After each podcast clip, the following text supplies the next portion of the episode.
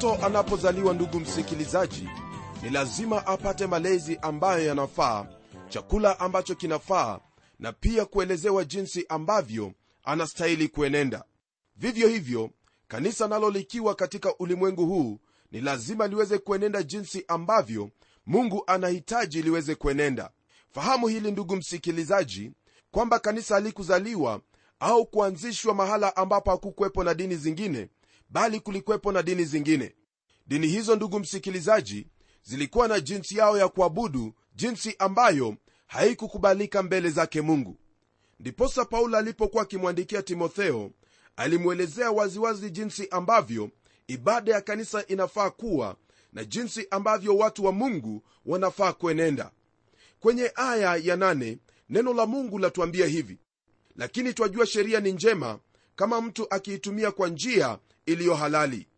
Msikilizaji kwenye sehemu hii ambayo tuanzia sasa hivi ni sehemu ambayo paulo anawaonya waumini dhidi ya mafundisho ya uongo. Kwenye kipindi kilichopita nilikuelezea jinsi ambavyo kulikwepo na dini nyingi ambazo zilijihusisha sana na hali ya kuabudu sanamu zilizojaa katika mji huo wa efeso. Na hapo ndipo huyo timotheo ambaye alikuwa bado ni kijana chipukizi alikuwa akiishi. Jambo lingine ambalo paulo alimwonya kuhusu ni kuhusu wale watu ambao walikuwa wakifundisha kwamba agano la kale si mambo yaliyotendeka bali ni hadithi tu. Mafundisho hayo yalikuwa ni mafundisho ambayo yalikuwa yanaelekeza watu kwa uongo kwa kuwa agano la kale ni mambo ambayo yalitukia na wala si hadithi hata kidogo.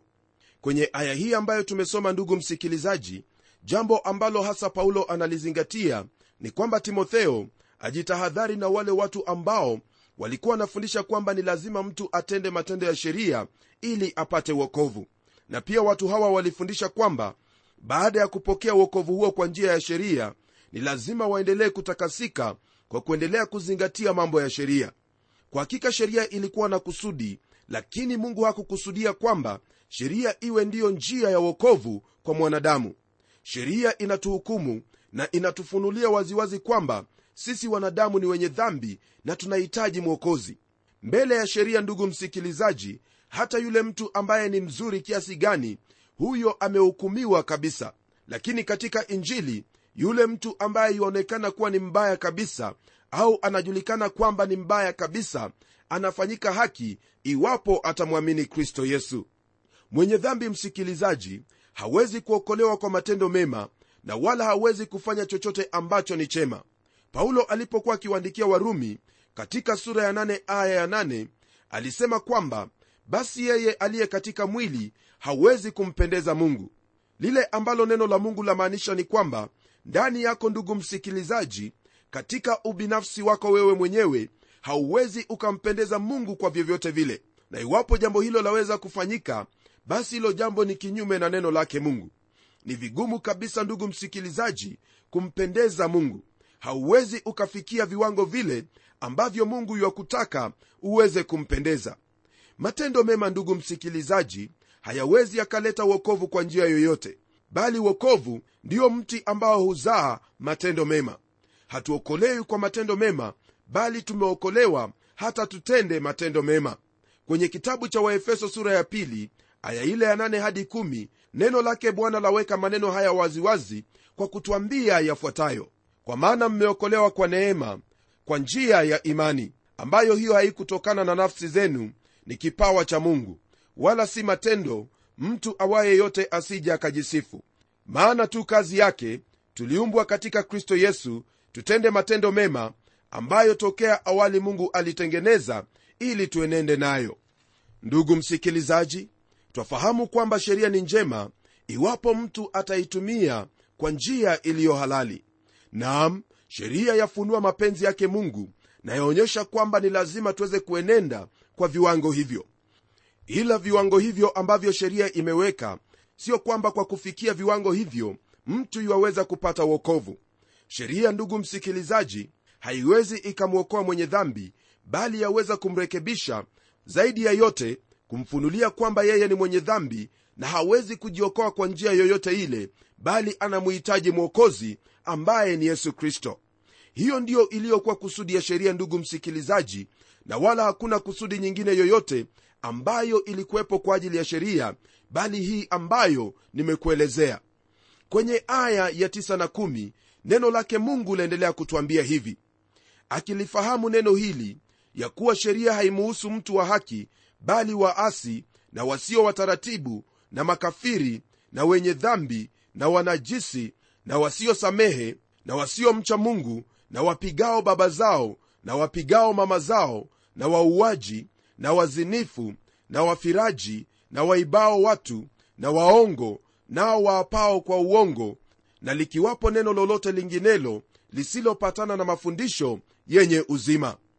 Msikilizaji sheria kama vile tumesoma mahala hapa haikutolewa kwa mtu ambaye ni mnyofu mtu ambaye amefanyika haki kwa imani katika kristo yesu.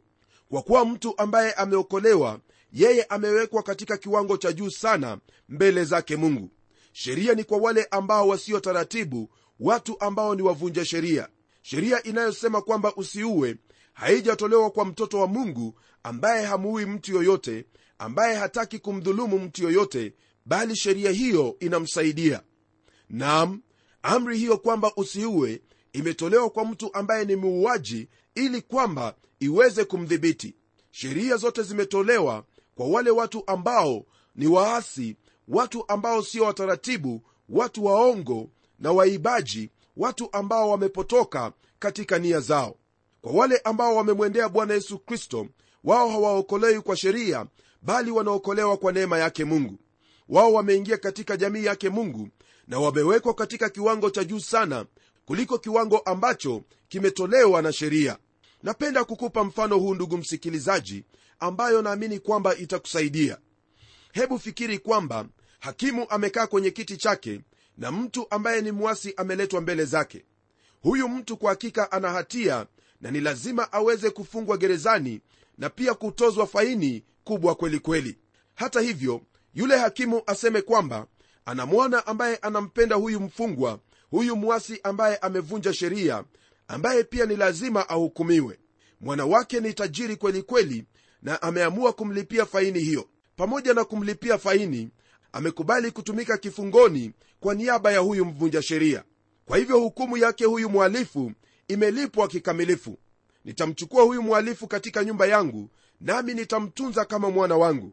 Basi hakimu huyu anapomchukua huyu mhalifu katika nyumba yake hatamwambia tena usiue wala usiibe kwa kuwa mtu huyu sasa ni mwana wake. Yule hakimu atazungumza naye kama vile baba anavyozungumza na wana katika jamii yake. Atamfunza jinsi anavyofaa kuenenda na jinsi anavyofaa kujitunza katika nyumba na kushughulika katika nyumba kama mmoja wa jamii. Kwa hivyo ndugu msikilizaji huyu mtu ambaye alikuwa mhalifu yeye hashughulikiwi au kutazamwa kama vile alivyokuwa hapo awali hivyo ndivyo ambavyo mungu amemfanyia kila mmoja ambaye alikuwa ni mwenye dhambi lakini sasa ameacha dhambi na kumgeukia yesu kristo. Rafiki yangu wote ambao wamempokea yesu kristo wameinuliwa juu ya sheria na wala hawaenendi katika sheria hiyo bali wanaenenda katika sheria ya neema ambayo ii juu zaidi ya sheria ambayo ipo. Msikilizaji sheria imetolewa kwa wale ambao ni waasi watu ambao ni wavunja sheria imetolewa ili kwamba huyo muasi mvunja sheria aweze kudhibitiwa. Ni vigumu sana mtu kuweza kuitekeleza sheria na wala hakuna mtu ambaye amewahi kuiweka sheria hiyo au kuitekeleza jinsi ilivyohitajika. Daima mwanadamu ameendelea kuivunja ile sheria na kwa hivyo kuendelea katika hatia ambayo mwishowe atahukumiwa. Hili ndilo ambalo paulo anamwagiza timotheo akimwambia kwamba awakataze wengine wasifundishe elimu nyingine. Msikilizaji jambo hilo ndilo ambalo pia ningependa kuweza kukwambia hasa wewe ambaye ni mtumishi wa mungu. Elimu nyingine yoyote ile isifundishwe bali elimu ambayo yatokana na neno lake mungu. Tunapogeukia aya ya 11 twaingia katika kipengele ambacho chatupa ushuhuda wake paulo. Aya ya 11 yasema hivi kama vile ilivyonenwa katika habari njema ya utukufu wa mungu ahimidiwaye niliyowekewa amana. Msikilizaji kwa mara nyingine tena twakutana na maneno ambayo ni ya kipekee ambayo paulo alimwandikia timotheo yasiyopatikana katika nyaraka zake zingine kwa makanisa. Twaweza kusema hivi msikilizaji kuhusu aya hii ya 11 kwamba paulo anasema kwamba kulingana na habari njema ya utukufu wa mungu ambayo aliwekewa amana au ambayo aliwekewa awe ni wakili ndugu msikilizaji kwa hakika paulo alifahamu kile ambacho mungu alimwitia nami naamini kwamba wewe pia wafahamu kile ambacho mungu alikuitia. Kwenye aya ya 12 neno lake bwana laendelea kwa kutwambia kwamba nami namshukuru kristo yesu bwana wetu aliyenitia nguvu kwa sababu aliniona kuwa mwaminifu akaniweka katika utumishi wake. Msikilizaji paulo anamshukuru kristo yesu kwa kuwa yeye ndiye bwana wake ambaye amemwekea amana ili aihubiri injili. Jambo ambalo lajitokeza mahala hapa lingine ni kwamba paulo anatajia utumishi. Utumishi ni neno ambalo limekosa kueleweka sana katika kizazi chetu. Ila napenda ufahamu kwamba kila muumini ni mtumishi na wala hakuna mmoja wetu ambaye hayupo katika utumishi iwapo yeye ni mtoto wake mungu. Paulo anatumia neno hili utumishi neno ambalo pia lina maana sawa na shemazi ambayo pia ina maana kwamba kila muumini ni mtumishi wake bwana yesu kristo. Paulo kwa sehemu nyingine anawaita watawala wa nchi kuwa wao ni watumishi wake mungu. Nasema hili ndugu msikilizaji ili uelewe kwamba kulingana na neno lake mungu hakuna taifa lolote lile au serikali yoyote ile iliyo mamlakani isipokuwa ile ambayo mungu ameiruhusu iwepo unaposoma kwenye kitabu cha danieli utapata kwamba ni mungu ndiye ambaye huinua mataifa na hushusha mataifa. Kwa hivyo lile ambalo nitakusihi ni kwamba uweze kuwatambua wale watumishi wa mungu ambao wanalinda amani katika nchi. Waombee kwa kuwa hilo ndilo jambo la busara ambalo waweza kulifanya. Wewe kama mtoto wa mungu fahamu kwamba chochote ambacho unakifanya unakifanya kama muhuduma wake bwana yesu kristo kwa hivyo ni vyema lolote unalolitenda ulitende kwa umakini kabisa huku ukijua kwamba wewe ni mtumishi wake mungu. Kwenye aya ya 13 neno la mungu laendelea kwa kutwambia hivi. Ingawa hapo kwanza nalikuwa mtukanaji mwenye kuudhi watu mwenye jeuri lakini nalipata rehema kwa kuwa nalitenda hivyo kwa ujinga na kwa kutokuwa na imani. Msikilizaji paulo anaendelea kutupa ushuhuda wake jinsi alivyokuwa. Yeye alikuwa ni mtukanaji. Yeye alikuwa amemtukana yesu kristo na alimchukia toka moyoni mwake. Nafikiri kwamba alikuwepo wakati ambapo kristo alisulubiwa na hata alimdhihaki bwana yesu kristo wakati huo. Paulo pia anasema kwamba alikuwa ni mjeuri mtu aliyewaudhi watu. Licha ya hayo yote paulo alipata rehema na akaokolewa kwa neema yake mungu ni rehema hiyo ndugu msikilizaji ndiyo ambayo ilimweka katika utumishi wake kristo. Hili ambalo lilitendeka katika maisha yake paulo ni jambo ambalo latuonyesha waziwazi kwamba yote ambayo twayatenda ndugu yangu ni kwa ajili ya rehema yake mungu. Si kwa sababu kwamba twaweza au kwa sababu twaweza kunena vyema au tuna vipaji vya aina mbalimbali bali ni kwa rehema zake mungu. Kwa hivyo lolote ambalo twalifanya hebu tulifanye hilo kwa njia ya unyenyekevu kwa njia ya unyenyekevu na kichwa chake bwana kiwe katika mioyo yetu. Hivyo ndivyo yafaa tuenende katika maisha yetu.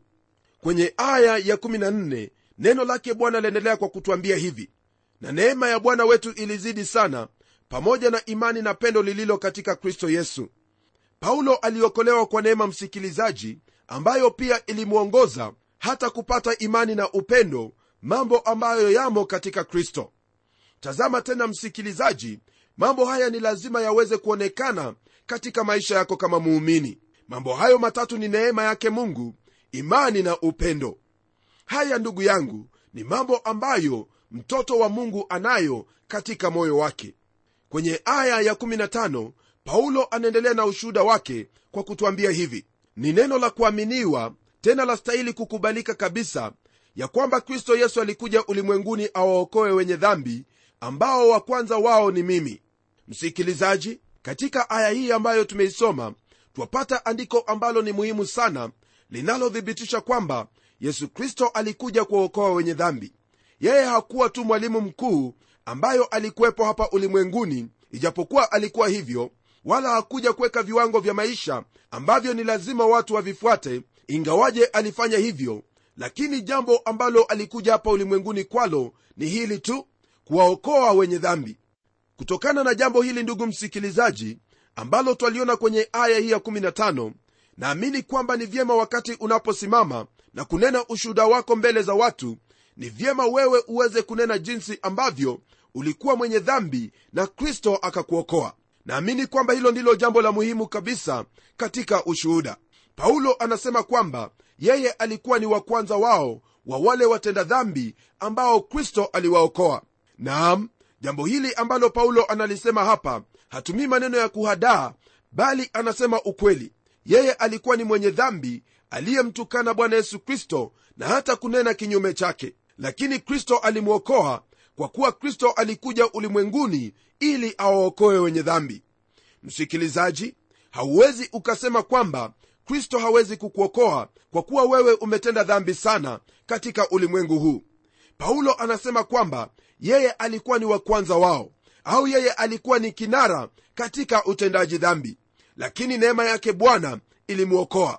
Naam neema yake bwana ndugu msikilizaji ii tayari kukuokoa wewe iwapo utageuka na kuweza kumwamini yesu kristo kwa imani kwamba alikuja kukuokoa wewe mwenye dhambi. Kwa hivyo uamuzi uu katika mikono yako. Msikilizaji hili ni neno la kuaminiwa tena ni neno ambalo lastahili kukubalika kabisa. Kisha kwenye aya ya 16 paulo anaendelea kwa kusema hivi lakini kwa ajili hii nalipata rehema ili katika mimi kwanza yesu kristo audhihirishe uvumilivu wake wote niwe kielelezo kwa wale watakaomwamini baadaye wapate uzima wa milele.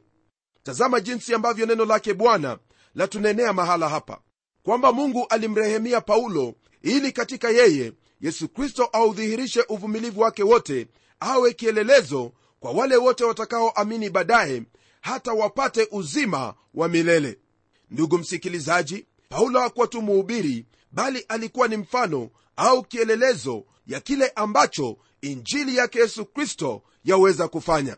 Naam kuna gereza nyingi sana katika ulimwengu lakini uhalifu unaendelea wezi wanaendelea kuiba wafisadi wanaendelea na ufisadi wao hata wakitiwa katika magereza yale wanatoka mle hawawi wamerekebika lakini wanakuwa ni wabaya mno. Kwa nini iwe jinsi hiyo? Ndugu yangu elewa kwamba dhambi ii katika moyo wa mtu na hakuna lolote ambalo laweza kutendeka katika maisha ya mtu ambalo laweza kumbadili. Bali yesu kristo mwana wa mungu aliye hai ndiye ambaye iwabadili usisahau kwamba msikilizaji paulo alikuwa ni muuaji alikuwa ni mtukanaji alikuwa ni mtu jeuri lakini alipopokea rehema zake mungu na kuokolewa naye yesu kristo huyu alibadilika kabisa na akawa ni mtu mwingine. Hata watu walitafuta kumuua kwa sababu alikuwa amebadilika. Ndugu msikilizaji umekuwa ukitafuta mabadiliko katika maisha yako. Je umetamani kuacha mambo fulani katika maisha yako lakini yamekushinda? Hilo ambalo umekuwa ukifanya ni jambo nzuri lakini elewa kwamba hauwezi ukajiokoa wala hauwezi ukajiondoa katika lindi la shimo la dhambi isipokuwa umuitie yesu kristo ambaye atakuokoa na kukufanya uwe mwana wake mungu. Katika neno lake mungu mungu anasema wazi kwamba iwapo mtu yu katika kristo yeye ni kiumbe kipya tazama ya kale yamepita na yote yamekuwa mapya. Iwapo ndugu msikilizaji utataka kuwa kiumbe kipya asili yako ibadilike ni lazima umgeukie yesu kristo. Hakuna tendo lolote la sheria au kujiwekea viwango ambavyo vitaweza kukusaidia.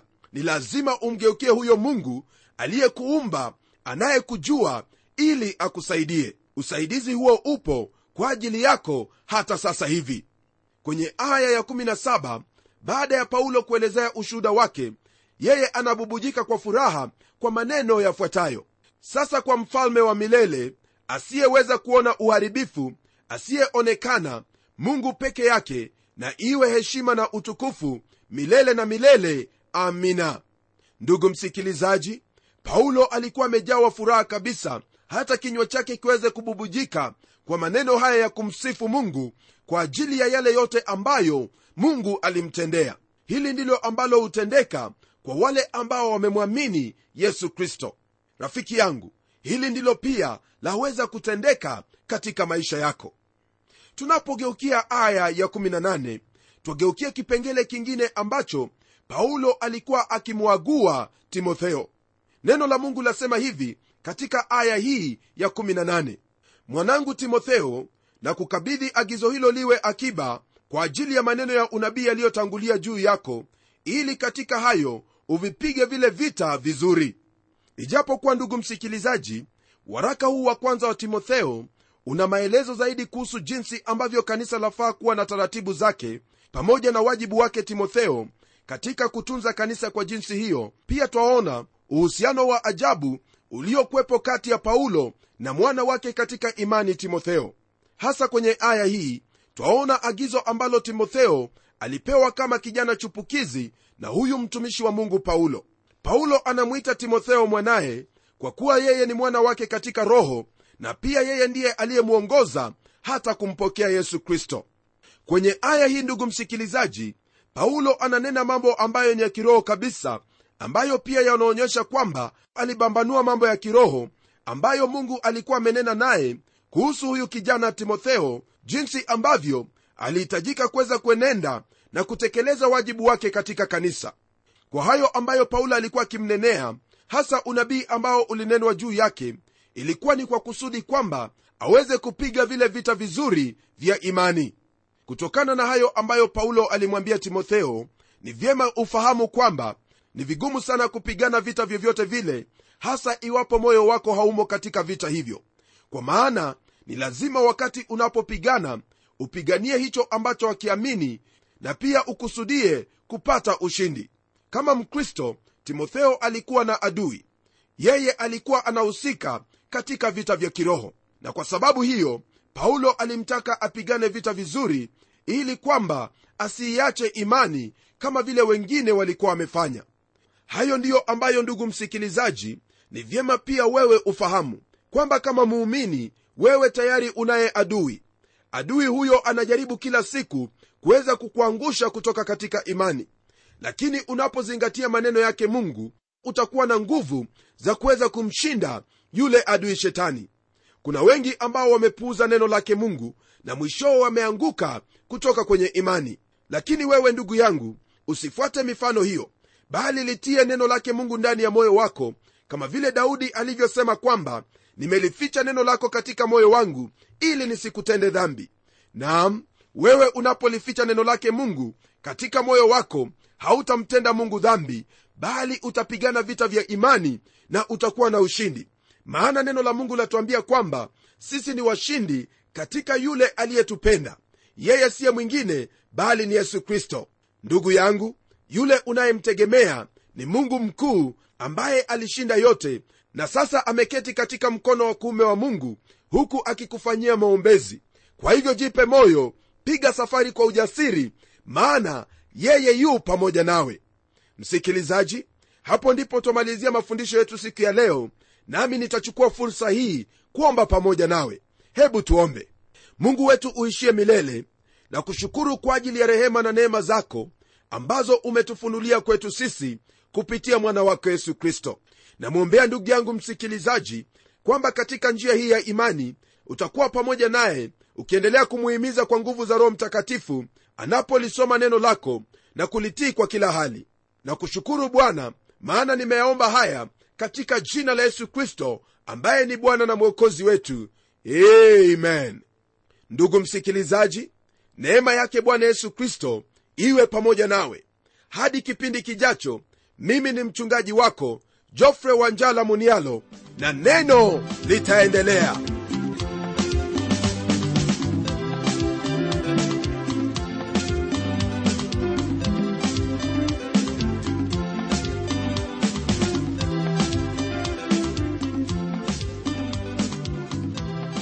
kufikia hapo msikilizaji wangu najua kwamba baraka umezipokea. Na iwapo una swali au pendekezo uitume kwa anwani ifuatayo.